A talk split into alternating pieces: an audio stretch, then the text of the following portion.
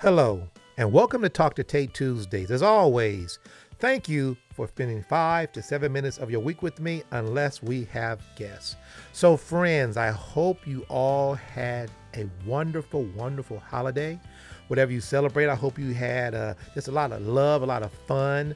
I hope you spend time with your family and friends. I hope things went extremely well for you.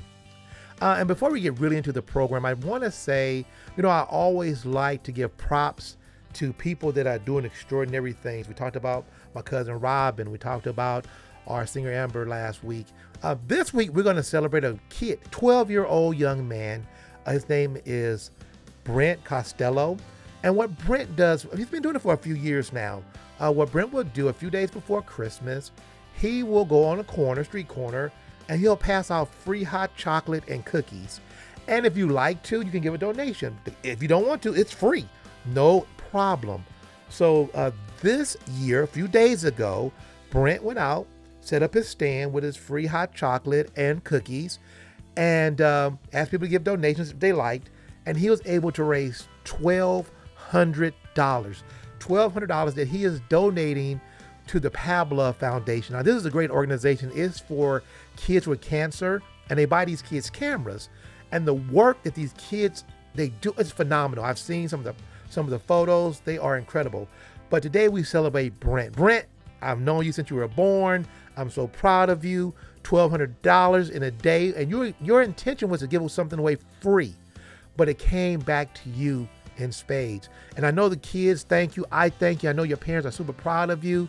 You are you are a great young man, 12 years old. Very, very good job, Brent.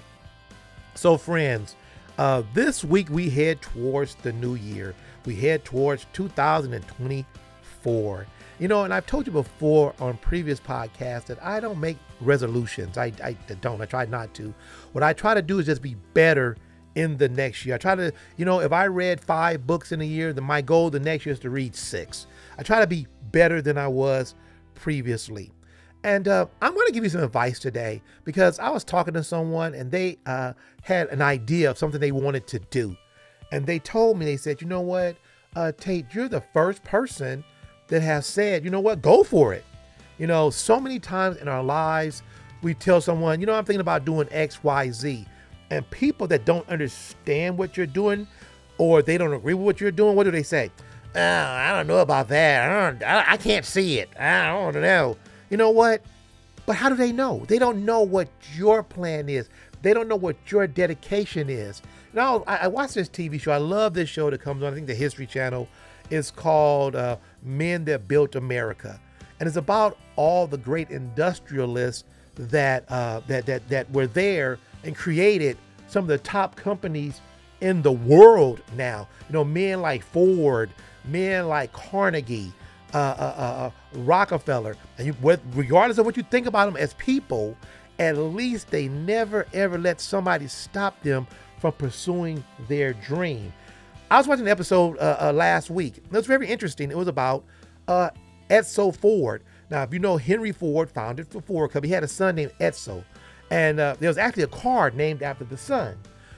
The car, it, it never really took off. It, it, it was a it was a flop. But the thing that he did do, um, one day he takes his father out to this field and he shows his dad what he thinks. He doesn't know why, but he has a feeling. And he tells his dad, I think we ought to start investing in these airplanes.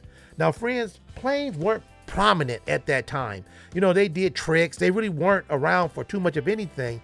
And the father told him, Nah, I'm good. I don't think we should do this. And Edsel kept pursuing his dad. No, I for whatever reason, I think we should invest into these planes. And the father was like, nah, nah. But so the father finally gave in and said, okay, we'll buy a few planes. And I think they bought like five or six. Not too many, but he just said that to appease his son.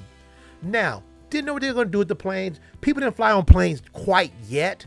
So what happened was um, the telephone comes into existence you could talk to somebody on the phone, right? Uh, but writing letters was still a major, major, major uh, portion of how you communicated.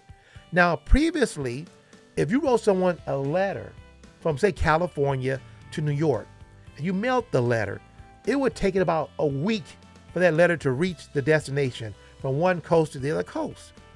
And so Edsel was thinking about this and he said, you know what? What if we started to deliver letters? We started to take the mail from California to, say, New York.